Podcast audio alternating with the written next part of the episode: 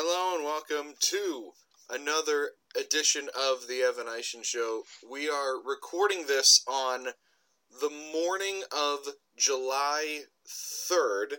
So by the time this comes out, there will be three new episodes this week. I normally only publish once every one every couple of weeks, but circumstances fell in a way where I was able to reconnect with a couple of people from my Waldorf College, Waldorf University days, so I decided why not just release three of them? So, we have part three of my small business series coming up on Thursday, where I talked to Mark Wentz of the Go Getter Delivery Company here in town. Uh, on Saturday, uh, part four of the small business series, I recently reconnected with uh, Marissa Donnelly from Waldorf University, and we talked about her Be a Light Collective writing service website and shared some Waldorf College stories. And my guest this afternoon is that once upon a time, we used to have sports talk shows together. Uh, and this is the first time we had talked to each other since at least the end of the 2016 finals, where we broke down how the Cleveland Cavaliers won an NBA title. We might have talked a little bit before then, but it, it's been at least a couple of years. And he recently uh, has some exciting career news that he's going to share. It is Mr. Cody Clark. So, Cody, it is 9 a.m. Central Time on July 3rd. How are you feeling this morning? I'm feeling fantastic, Evan. Thanks so much for having me on. I didn't realize it'd been that long since we got to uh, got to hop on and talk about some basketball. But I really uh, really appreciate the opportunity to come on your show and come on the podcast, and uh, looking forward to it. All right, so we'll start with uh, what you've been going on ever since uh, you left uh, ever since you left uh, WC, now WU, a few years ago, you've had uh, quite the ride. You went to, you worked for Delta State University. Yes. And then you spent some time with the Orlando Magic of the NBA. And now, uh, go ahead and uh, announce uh, what you got going on in, in the near future. Yeah, indeed. So I'll, I'll kind of work work backwards and then work up to that. But you're right. I left Waldorf University uh, 2016 uh, and then moved on to Delta State University, which is a Division two school in Mississippi. I was working in their athletic communications department while I was getting my master's degree. Uh, was doing uh, athletic communications for them. Was doing broadcasting for Delta State of a bunch of different sports. I was covering basketball, baseball, soccer, uh, you name it, we were covering it. But just you know, producing a lot of the content for the website, uh, both written and audio and video and all those sorts of things. So spent two years at Delta State. Uh, parlayed that into a, a gig this past year as the radio intern for the Orlando Magic, which was uh, a phenomenal experience being able to be a part of uh, an NBA broadcast on a nightly basis. Uh, my, you know, with the Magic, I was doing a ton of different stuff on behind the scenes on the radio side, producing our Magic Drive Time radio show on game nights, uh, booking daily guests for our radio show uh, for Magic Drive Time, uh, producing commercials, producing features that would run at halftime during broadcasts, uh, providing uh, production support for for our different elements throughout the broadcast. Uh, cutting highlights on road games from the studio and using those and intertwining those throughout our pregame and postgame shows. Uh, I was the the locker room correspondent for home games, so going in the locker room, being part of the scrums, and and getting player reactions from from wins and losses, and, and uh, us weaving that into the uh, post game show on radio. So just a, a, lot of different responsibilities behind the scenes, production wise, with the Magic for my radio internship, and then that turned into, as you alluded to earlier, I accepted a full time radio producer position in West Palm Beach with Hubbard Broadcasting. They have a, a cluster of radio stations in West Palm, and so I will be a, a full time radio producer for, for for them, doing a variety of different things similar to what I've done at the Magic, and, and just making sure that all all uh, all the stations are on the air and, and firing what they're supposed to. So really looking forward to the opportunity in West Palm. And it should be an interesting opportunity for you guys because uh, when we were when we were in school together, you were always uh, experimenting and trying different things, and uh, you deserve all the success that, that you get, and it's and it's great to reconnect with this. So, uh, I've got Thanks a so few, much, Evan. I've got Appreciate a that. few magic centric questions. Uh, Mo Bamba, is he really as tall and as long as he looks like in in, in two K and in photos? One hundred percent. And Mo's put on, I think, twenty pounds this summer. So he's up to 240 uh, around that neighborhood. So, and you've seen a couple of different things where he's said he's made big jumps this summer. But yes, he is as long as he looks. Uh, he's added 20 pounds, so he's uh, he's really gearing up for a for a big uh, sophomore campaign. What's what's he like? Because you were around because you were around these uh, NBA players uh, for the internship, and you were part of the media scrums, and you worked with the team. What what were they like to you? Did you interact with them a whole lot? Uh, not a whole lot, but you know, during scrums and on game days and practice days when they we'd have media availabilities and that kind of stuff. But uh, the players were the players were remarkable. Mo Mo's a fantastic kid. He's extremely bright, extremely intelligent kid. I, I think that's something that was part of the process when he was coming out that definitely intrigued the Magic front office. Is his intelligence and his ability to think the game. And he's even come a long way in that, just being able to be a part of the NBA this past year. Unfortunately, his season got cut short with the stress fracture in his leg, but he's worked. He's worked back from that, and he, you know, for all intents and purposes, he's he's ready to go for for summer league coming up. But the, just the Magic had a great collection of, of guys. I mean, just from top to bottom, and dealing with them everybody from Mo Bamba to Nick Vucevic to Terrence Ross, Evan Fournier, just you know DJ Augustine. The whole lot of them was you know just a, a, really really good group to work with, and just being able to be around them and learn from them every day. You know, it's, it's one of the things that I enjoyed the most is being part of those scrums, just because whether it was uh, head coach Steve Clifford or whether it was the players, you know, you I learned so much about the NBA, and I learned so much about the game of basketball just being able to uh, be in those scrums and listen to them talk. So whether it was the players, whether it was Coach Steve Clifford, you know, was able to learn a ton about the game, which was you know one of the really really cool experiences of this internship. And the Orlando Magic uh, wound up going to the playoffs uh, earlier uh, this se- this season, especially coming off of back to back sub thirty win seasons. Steve Clifford comes in, which he was a he was a good coach in Charlotte, which the Charlotte Hornets are kind of like I, I, I know this parallel doesn't fit anymore because like they're actually they're actually showing some competence, but they kind of look like the Browns of the NBA, where you look at that roster and it's like I don't know how the hell this team wins thirty five games, but Orlando did the thing that a lot of people argue you shouldn't do. Like, why bother chasing the eight seed when we're gonna we're gonna get smoked in the first round and we're not good enough to get a top guy? But it really helps with that. They have a good young core. They've got Mo Bamba, Jonathan Isaac. They just traded for Markelle Fultz, who two years ago the Philadelphia 76ers gave up the chance to get Jayson Tatum to get him. Uh, we don't really know what's going on with Markelle Fultz. This is a, a, bizarre couple of years, but this this is an Orlando team that if a couple things break right and the development goes their way, they could be a scary team in like 2021, 2022. No, you're exactly right, and we'll go in a couple of different places there. The playoff experience, you mentioned it, was fantastic because you've got such a young group. I don't think you can over overstate the importance of being in a playoff uh, being in playoff mode down the stretch, having to win games to get yourself in.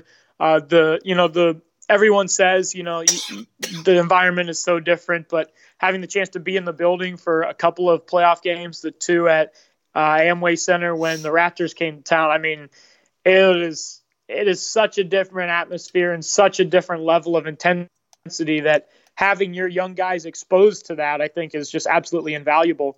And the guy leading the charge there, as you mentioned, Steve Clifford, was an absolute home run hire. You know, the Magic turn Magic had a 17 win turnaround from uh, from last year to this year, and and it can't be you know overstated that Steve Clifford was a major reason why that happened. He had he had those Charlotte Hornet teams. You know, calling card of Steve Clifford's is on defense, and and he had those Charlotte Hornet teams in his tenure there in Charlotte. I mean, they were top they were top ten, top twelve team defensively in a plethora of categories, and the exact same thing happened here in Orlando. And and you could argue that in Orlando, his personnel for that was much better, and you saw the advancements with the Magic in those categories with the length of Mo Bamba, Jonathan Isaac, uh, Aaron Gordon's on ball defense. Nick Vucevic took a major step uh, forward in his interior defense with Coach Clifford at the helm. Evan Fournier, an underrated perimeter defender, uh, a very big, long wing that defended a lot of the premier scorers in the NBA on a nightly basis. So I think Coach Steve Clifford and the defensive uh, intensity and defensive focus was, was definitely a major reason that the Magic were able to make the playoffs. And as you mentioned, just a really, really good experience for the young guys who the Magic hope are going to be that core that can return them to consistent playoff contention and, and NBA Finals contention. Plus, they brought back like the blue pinstripe early '90s design, which I'm here for. Yes, this year the thirtieth the thirtieth season. Uh, this was the 30th anniversary of Magic basketball, so another you know cool opportunity just getting to work for the team in the 30th season. But you know the classic, it was the the classic edition uniform with the pinstripes and just uh, that was that was definitely a big hit in the arena. You know, people wearing the jerseys, and then you know the fans wanted us to wear them. You know, in the playoff games, which you're not, you know, you're not allowed to wear those uh, in the in the playoffs in the postseason. But uh, fans were clamoring for that, and and it was just uh, a really great atmosphere. And I totally agree. One of the uh, one of the better throwback uh, one of the better throwback jerseys in the NBA. That's for sure. So we're gonna pivot to free agency now that we've had around 72 ish hours to sort of digest everything that's gone on. And to stick with Orlando, this was a team that you kind of thought, okay, well, if they could bring back Vucevic and Terrence Ross and just sort of run it back, they could be an interesting team. And they they did it. They brought Vucevic back for four years, 100 million. They brought Terrence Ross back. I'm not quite sure what his contract was, but they were able to re-sign.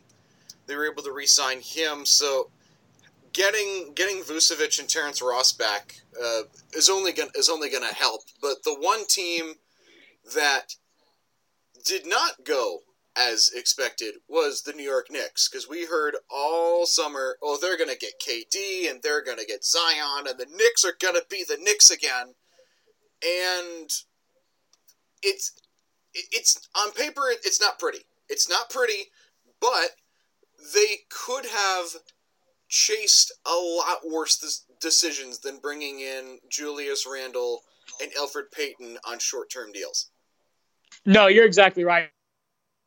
Let I'll start with the start with the Magic, and then we'll we'll, we'll dive into the uh, the summer that the Knicks have had. But you mentioned it. I mean, I think it was really big for this Orlando Magic front office to bring back its own free agents in Nick Vucevic, in Terrence Ross, uh, signed Al Farouq Aminu. Obviously, none of these deals are official yet. They can all be, you know, signed and completed on the 6th. But for all intents and purposes, Nick Vucevic, Terrence Ross, bring in Al Farouq Aminu, uh, picked up, you know, the option on Wes Iwundu. So most of the team is coming back, and you're going to add presumably a healthy Mo Bamba, and you're looking to add Markelle Fultz to that group. So I think it was really important for this front office to – be able to remain competitive while not having to you know not having to take a step back the magic can still compete for the playoffs don't have to strip it down and play for the lottery uh, they believe in Mo Bamba. They believe in Jonathan Isaac. They believe in that young core uh, with Markelle Fultz uh, and the rest of that roster. And so I think you saw the Magic put an emphasis on bringing back the team that was able to get the seven seed in the playoffs.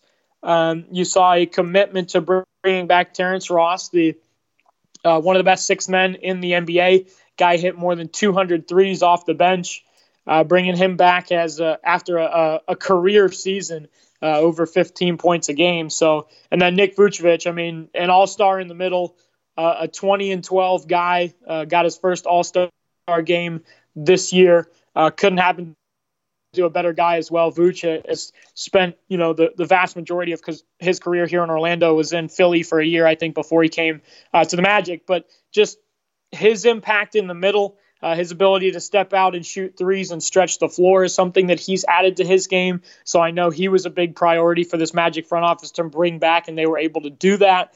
And then adding a guy like Al-Farouq Aminu, it's going to be interesting to see how he fits because he, you know, six eight, he's got a, a, a long wingspan. He's a, a, great defender, and he has a t- he's a veteran player. He has a ton of experience. I think he started uh, 81 games last year for the Trailblazers. Uh, he's been in multiple playoff series, so I think an underrated add for the Magic. It's going to be interesting to see how head coach Steve Clifford weaves him into the rotation. But if you're the Magic, you've got to like your chances of of being able to compete in the East and, and being able to make a run at a playoff spot for a second consecutive year. But sliding over to the Knicks, you mentioned it. You know, I, I think, and I think a lot of the buzz was you know, media driven. You, you know how that goes when it's oh, you know, yeah. the the Knicks are gonna you know can win the NBA lottery. I mean, yes, they they have a percentage chance to win the NBA lottery. I think we all kind of crowned them as going to get Zion Williamson, and I think Zion was even you know drinking some of that Kool Aid, and it's one of those things where I think he was disappointed just in the fact that not to be the number one overall pick and not disappointed to be going to New Orleans to start his career, but I mean, for a kid, you you know, you could think back to your childhood. You can't help but think when, you know, if someone was telling you this was going to happen and people were so excited. I mean, I think he started believing it a little bit too, even though there was, you know, a really slim chance it could happen. So I think it started with that, and you know, they were clearing out space. The the Porzingis trade, they were clearing cap space, trying to get a couple of max free agent guys. And I know you and I were talking about before we started recording Yes, they did not get Kyrie Irving and Kevin Durant, you know, a couple of guys that I think they would have liked to bring in. But I don't necessarily think that they've had the worst uh, the worst summer. No. No. I think that and with KD, I, I think it's one of those things. Kyrie Irving, according to all the reports, he was going to the Brooklyn Nets. You know, whether he met with the Knicks or not, I'm not even sure. I, it, it seemed to be a foregone conclusion that Kyrie Irving was going to Brooklyn. And Kevin Durant, it was also pretty much a foregone conclusion that he was going to Brooklyn. I mean, you heard, you saw that 601 when, you know, you can start making some of these things uh, official with the free agency period. I mean, at 601, Kevin Durant made the announcement on I think the boardroom, his company's uh, Instagram account, that he was going to Brooklyn. So, I mean, he didn't decide in that one minute that he was going to Brooklyn. That was that was something where his mind was made up. So I, I think you know a lot was made about the Knicks and they didn't off, didn't want to or didn't offer Kevin Durant a max contract.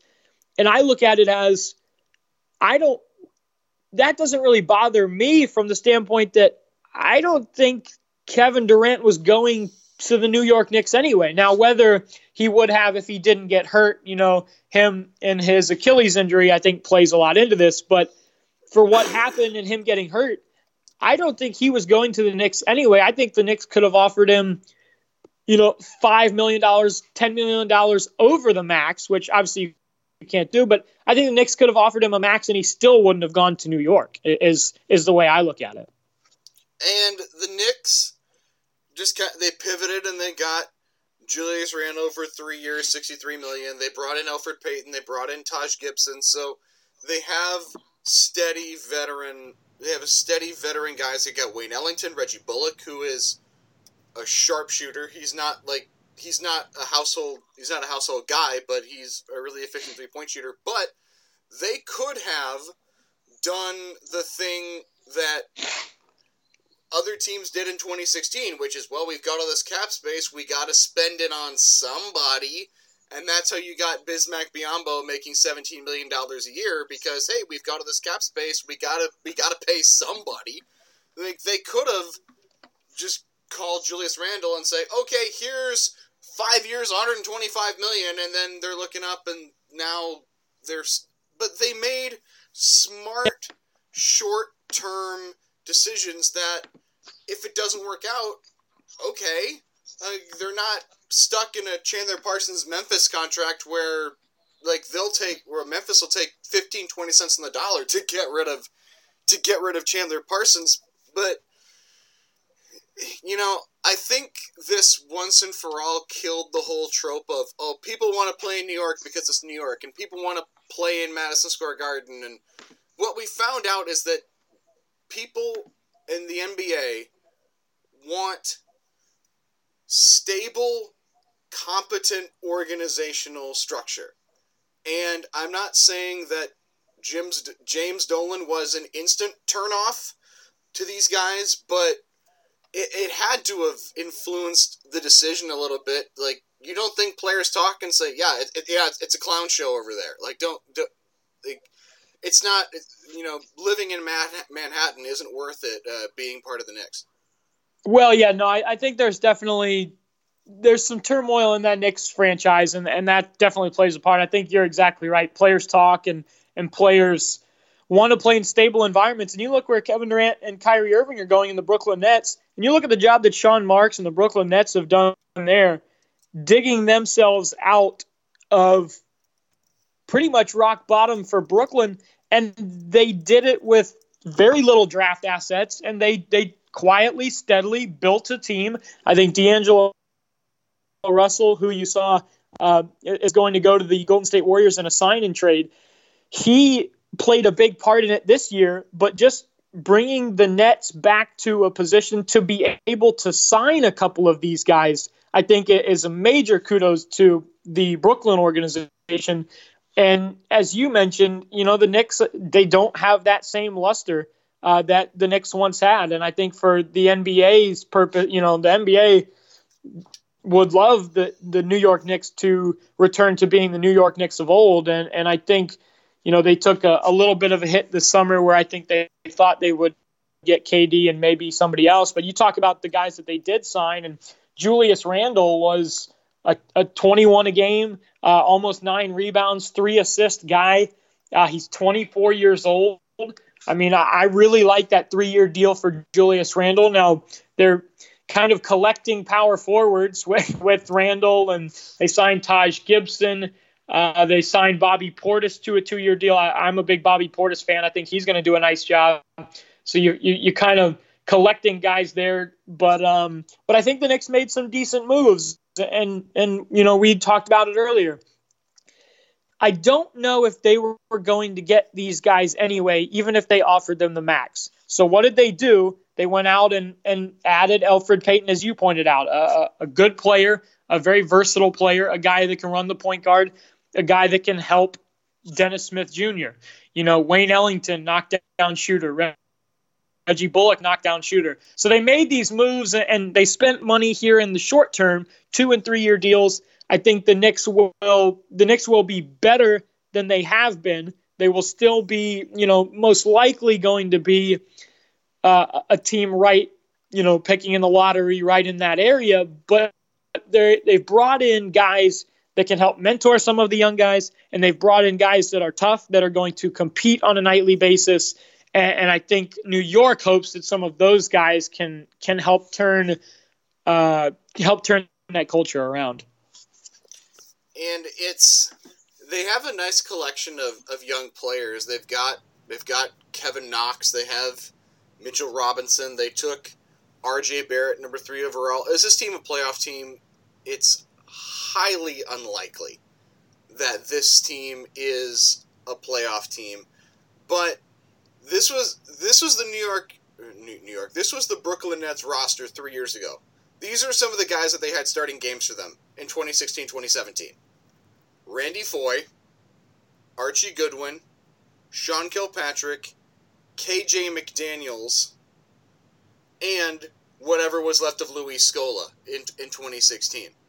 This was a team that three years ago had no future, no hope, and through shrewd scouting and shrewd moves, they rebuilt this team into a place where, on paper, assuming Kevin Durant next year goes back to being what we've seen from Kevin Durant, have to be a, a favorite in the Eastern Conference. Now, speaking of Eastern Conference favorites, the biggest fish in the free agency pond, as of this recording, has not been signed. Boardman is going to get paid, but he hasn't been paid yet.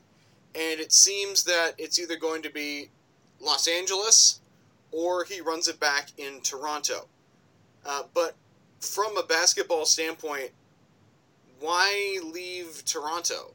Like, they were in this unique situation where the DeRozan Lowry pairing had hit its ceiling. They couldn't run it back. Masai Ujiri needed to do something, and it was we're going to go all in on this one year of Kawhi Leonard, and after that, whatever happens, happens. And if it and if Kawhi Leonard leaves, they've got expiring contracts with Lowry and Serge Ibaka. They can just blow it up and start over. Like if you're Kawhi Leonard, why leave Toronto? You were just the man you are the guy in Canada, which was allegedly what you wanted to leave San Antonio. You wanted the shoe deal and you wanted people to know who Kawhi Leonard is. Everybody in Canada knows who Kawhi Leonard is and everybody loves him. Yeah, no, eh, Kawhi Leonard's so interesting to me because, I mean, I don't think anybody knows, you know, really what makes Kawhi Leonard tick. I mean, you saw, I, I'm of the opinion that Kevin Durant before the injury was the best player in the world with LeBron James, Kawhi Leonard, you know, every, kind of lurking right there. With Kevin Durant down, Kawhi Leonard is the best player in the NBA. Now, I, I know LeBron James is there, you know, Anthony Davis, they're teaming up. What Kawhi Leonard did uh, with the Raptors winning the NBA title, Kawhi Leonard is the best player in the game right now, where the circumstances are as they are at this moment. Now, the you know to, to stay in Toronto, you know, I think it's an interesting interesting debate to look at because you know if he stays in Toronto, they're probably the title favorites again. I know Vegas probably has the Lakers in the West, but they're definitely the favorites to get out of the East and get to the NBA Finals again if he stays in Toronto. There's no doubt about that because Danny Green probably will re-sign then with the Raptors, and you're bringing back pretty much that whole team. Now, if he goes, you know, it's one of those things where he can stay, run it back, say, hey, we want a title, let's try it again. But it's also one of those things where, hey, you traded for me. We wanted to make a run at a title. I did that. And it's been known over the over the past few years that Kawhi Leonard has wanted to come uh, to the West Coast and play at home because he is a is, is from the West Coast, and so you, you Kawhi can say, "Hey, yes, you know, we we won the we won the uh, we won the title in Toronto. I delivered you guys a championship. I'm gonna, you know, I'm gonna slide out west and go play for the Lakers or go play for the Clippers. I think it's one of those things where I don't necessarily know if you can be, you know, if you're a Raptors fan. I mean, he brought you a title, so yes, you want him to stay. But if he decides to leave, I think you're happy with the title. So it's just this, it's it's just this interesting cycle, and you know, Kawhi Leonard, you know, he's he's a very private person, he's a very quiet person, and so it's Nobody quite knows what he's going to do. Nobody quite knows what motivates him, uh, whether it's, you know, trying to move to a, a bigger market, whether it's, you know, being the man in Toronto, whether it's, hey, I'd just like to sit here and do my work and nobody pay attention to me. And, you know, if you go to the, after winning the NBA title, that can't happen in Toronto. If you're moving to LA, you know, you're going to be the big fish in the pond there. So that probably can't happen. But uh, he's just such an interesting person.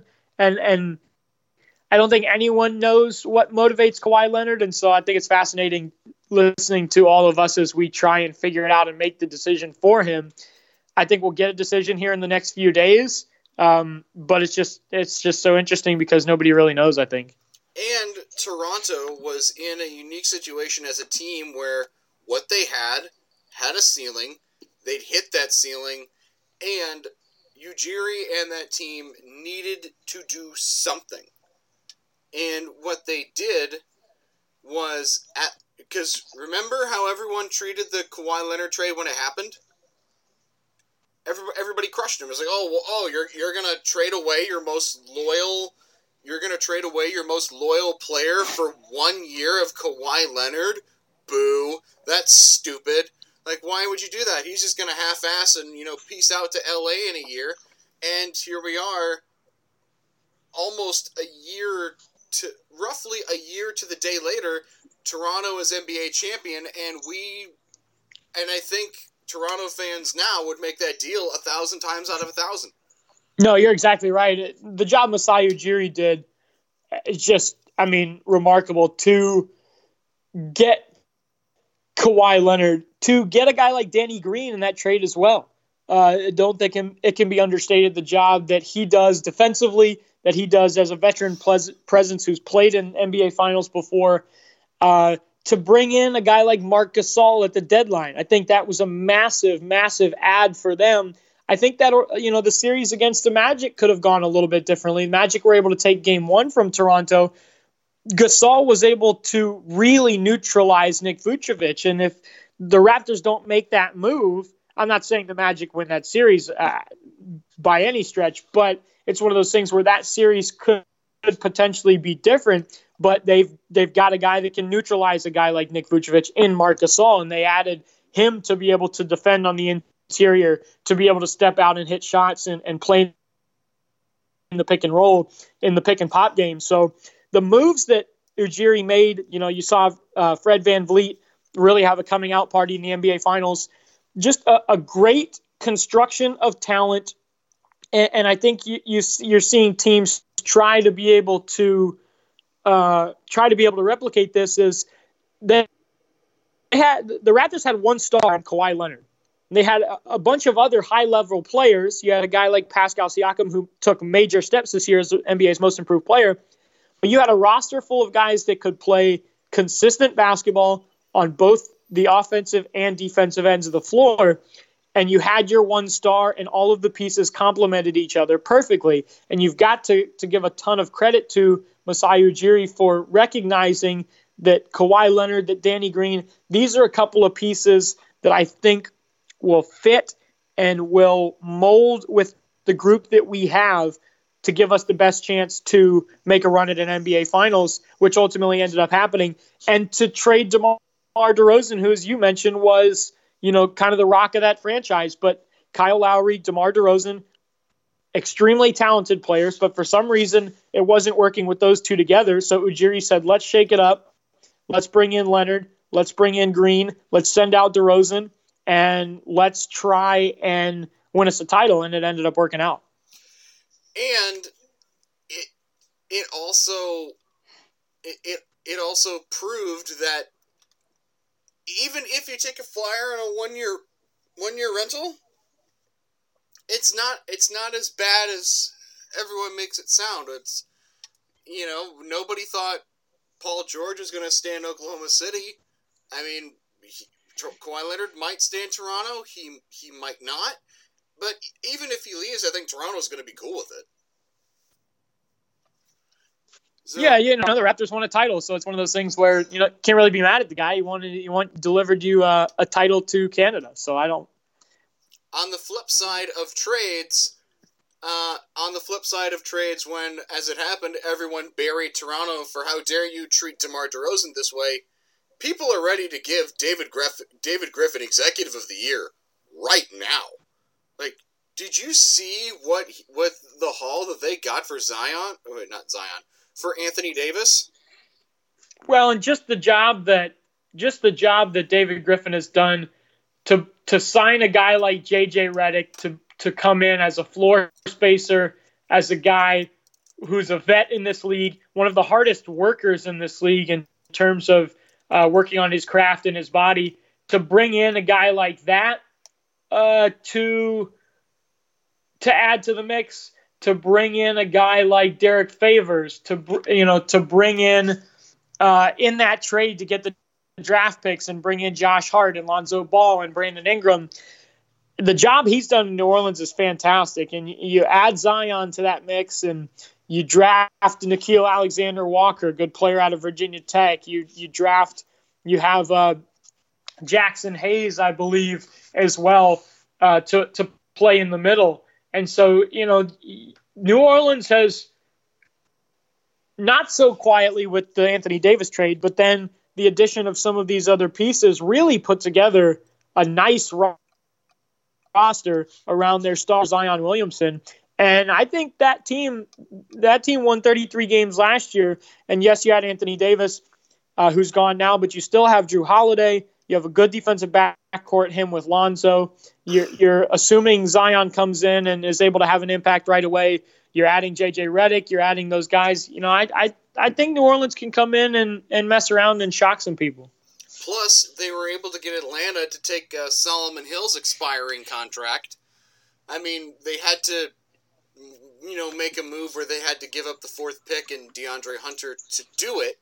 But this was a team that, on if you woke up on the morning of May four, uh, of May fourteenth, which is when the lottery was, this was a New Orleans team that you could have made a compelling argument that in five years there might not even be a New Orleans Pelicans. They were talking about how they've only got a couple of beat writers.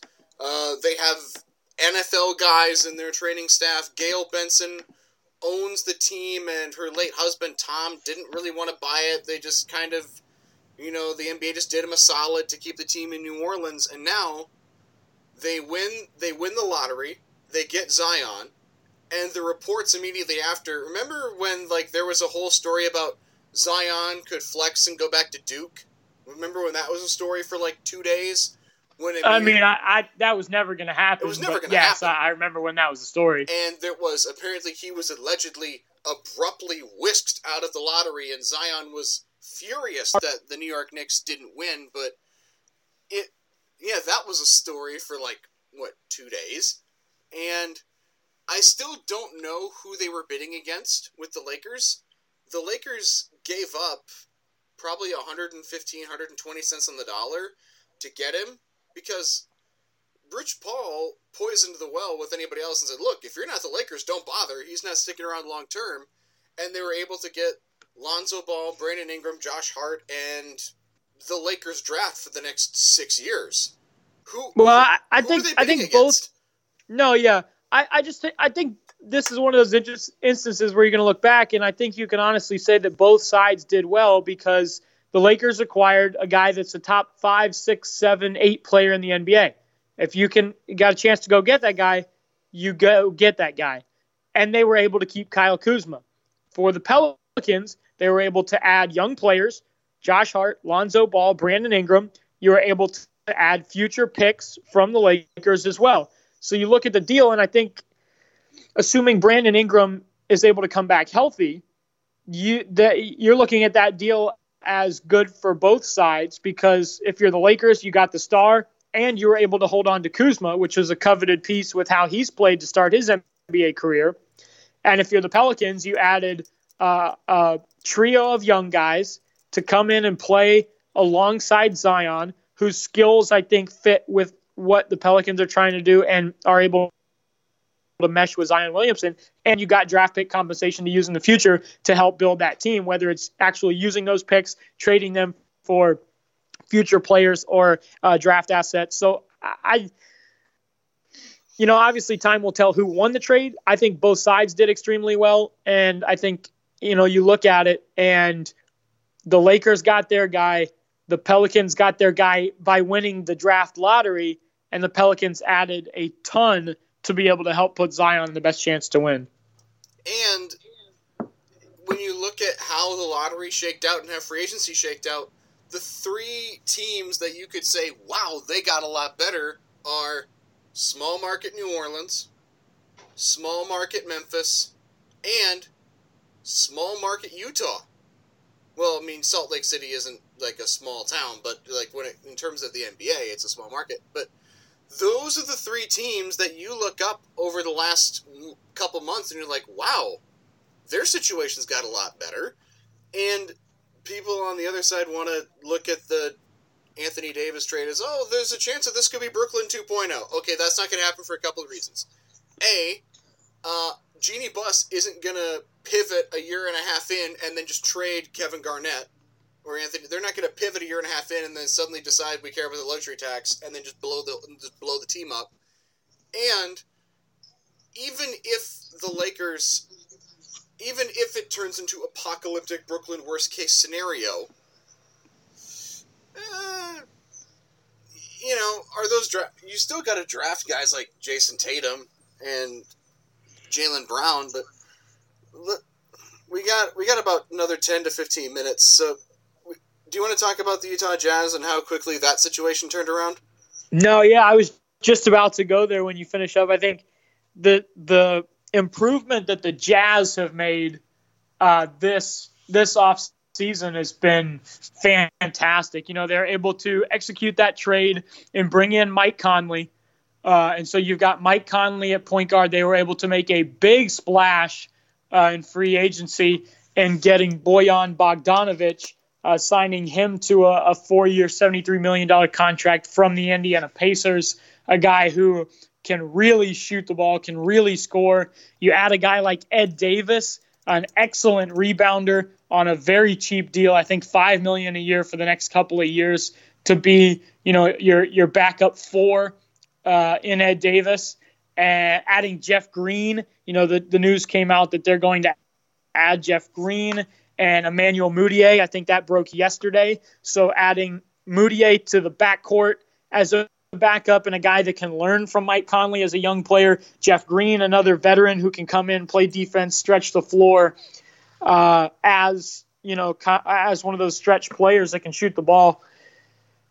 I really, really like what the Jazz did. And you look at their roster on paper, they gave and they didn't have to give up a ton to do it in the Conley trade. Yes, they gave up a couple of draft picks and they gave up, uh, I think it was DeMarre Carroll, and they gave up Grayson Allen. But you're looking at Mike Conley, Don, uh, Donovan Mitchell, Rudy Gobert, Joe Ingles, Bogdanovic, uh, Dante Exum as your backup point guard. You're looking at uh, Royce O'Neale at the small forward spot, who had a really nice year last year and who's going to get a chance to do that again. I, I just I, I, really like what Utah has has been able to do in the trade market and in free agency. I think they had um, a, a really nice draft in bringing in a few different guys, trading back in, uh, picking up a guy like Miye Oni from Yale, picking up Justin Wright Foreman, who is one of the top scorers in college basketball this past year. Um, you know, I, I just think the moves that they have made, you know, this is kind of another of a Kawhi Leonard type move. The Jazz recognize, yes, we are a good team we can compete for you know the the sixth, fifth, fourth spot in the Western Conference. But if we go get a guy like Mike Conley, we, we got a guy in free agency and Bojan Bogdanovic. we can really take a big step in a year where the Western Conference could be really, really wide open. You know, you're looking at a host of teams that you'd say would have a chance to win it at all. I think the Utah Jazz are now in that category. So to be able to go out and get those players and make that happen, similar to what Toronto did, uh, um, big fan of what the Jazz have been able to do. When you look at, especially when you look at the Jazz over the last couple of seasons, once they got to the playoffs, it was pretty clear that, yeah, it's the Donovan Mitchell show, and if Donovan Mitchell isn't on, then we're in all kinds of trouble. So getting so getting those guys it's going to be an interesting mix where you've got four perimeter guys who can create their own shot, and then Rudy Gobert, who just won Defensive Player of the Year, and you can just let Rudy just do stifle tower things. There's a chance that this Utah Jazz team could wind up in the Western Conference Finals. So I, I suppose we'll we'll wrap on this. Even with all the crazy stuff we've seen over the last few few days of free agency and that towards the NBA playoffs, next season you could talk me into a third of the league being in the finals, and you'd say, "Yeah, yeah, I, I can see it." You could. Is it? Is this the most wide open and interesting the league has been probably in the last decade?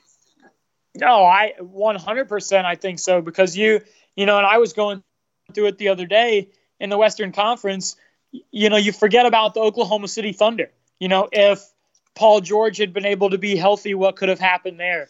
You look at the Houston Rockets, again, are going to run it back with pretty much the same team. They were the fourth seed in the West.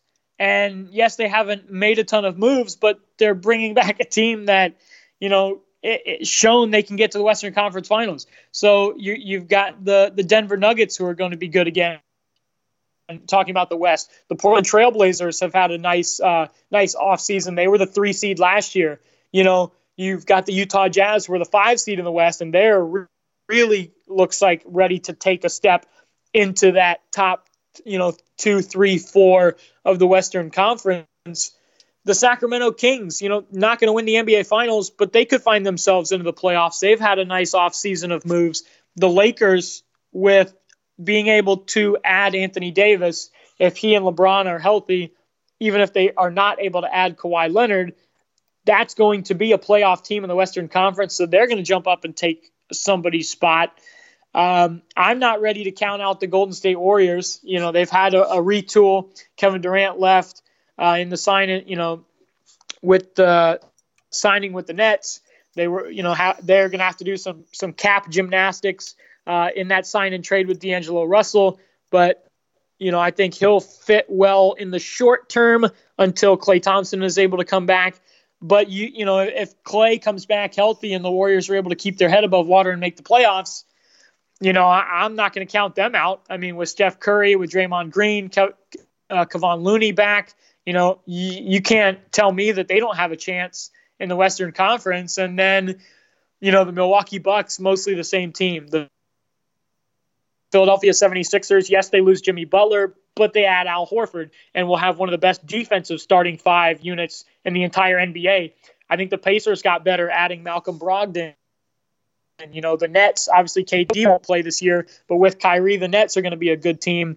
And the Boston Celtics adding Kawhi, um, Kemba Walker. You know, we haven't talked a ton about him, but he's going to step in and be a nice piece that fits with that other young talent in Boston. So you're exactly right. I mean, you, as it stands right now, and then moving into the start of the season as final rosters take shape and you know the season starts to play out i 100% agree i could probably talk myself into eight or nine or ten teams that you could look at and and if they were to make the nba finals if they were to win the nba finals you would not be surprised if that happened and for the first time in years we don't have that one team everyone looks at side-eyed like what the hell are they doing like that that doesn't make any sense. Well, I mean, you kind of had that with the Knicks, but that but like we talked about earlier, that was 100% expectation media driven where we just kind of assumed that they were going to get Zion and KD.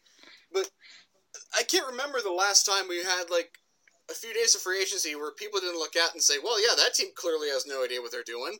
Like, so it's an interesting, exciting time in the NBA, and to think that this was right at the end of the current formation of the Golden State Warriors, you you could talk me into a dozen teams that are going to win the NBA Finals, and I'd say, yeah, I, I can see it. I, I buy it. So, no, I agree. And, and real quick to your point about you know some of the teams on the other side of the spectrum, I, I think the Chicago Bulls had a nice ad in Thad Young. You know, that's going to be a guy who helps that locker room. You know, the Bulls could take a little bit of a step. I think the Atlanta Hawks are maybe this year or next year with their young talent being able to take a little bit of a step. You know, the Miami Heat uh, were the t- 10 seed in the East. They add Jimmy Butler. And so, you know, you've got to think adding him, the Heat could jump up into the playoffs next year. Uh, you look at the Western Conference, uh, I think the Phoenix Suns, you know, another year with uh, allowing Ayton to grow. You've got Booker. Um, you were able to add Ricky Rubio. You know, the Dallas Mavericks. I mean, there was only one team in the West that didn't win 30 games, and that was the the Phoenix Suns.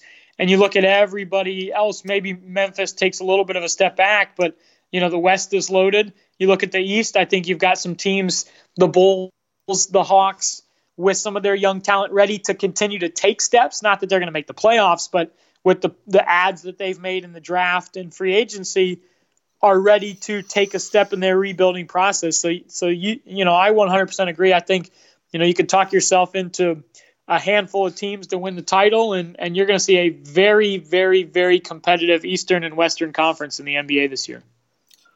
We, we certainly are. We'll have to wait and see what happens in mid October when the season starts. Uh, so we covered a lot. We covered a lot of bases. We we covered a what you've been up to ever since you left. Well, congratulations on the, the uh, Hubbard broadcast gig in West Palm Beach, Florida. Enjoy the palm trees and the sand and uh, the, your day. The days of the days of freezing in that cold Forest City studio are long gone for you, my friend.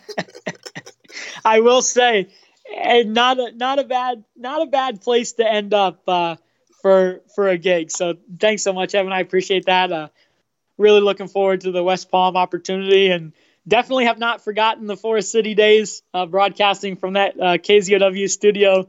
You are right; it was always cold down there in the winter. But um, I, I really appreciate the opportunity to come on. I appreciate the opportunity to catch up with you. I uh, hope you're doing well. I've enjoyed this uh, interview series that you're doing and, and being able to catch up on those. So really appreciate you having me on, and uh, I really appreciate uh, just being able to hop back on and, and talk sports with you like the old days. Yeah, and we uh, it was nice to go back to it was nice to go back to 2015 at least for at least one day. So we'll indeed. So if you want to listen to future episodes of the Evan Eisen Show, there's a few ways you can do it. If you're on Apple Podcasts, uh, I'm on Apple Podcasts, so if you have the Apple Podcast app and you type in Evan Eisen Show, it'll pop up. If you have an Android, I'm on the Podbean app. Otherwise, you can go on online, which is evaneisen.podbean.com. So we've got a busy week. There's going to be three new episodes ranging from today into into Saturday with. Uh, so if you're interested in checking out the Marissa Donnelly interview, that'll be up on Saturday. If you want to hear about my uh, small local business series, we'll have the Go Getter delivery service. That's going to drop Thursday afternoon, and if you and if you want to catch up with Cody Clark, it's like, oh yeah, I remember that guy. I wonder what he's up to. Well, you can find out later today. So for Cody Clark, I'm Evan Eisen saying so long, and I'll see you next time.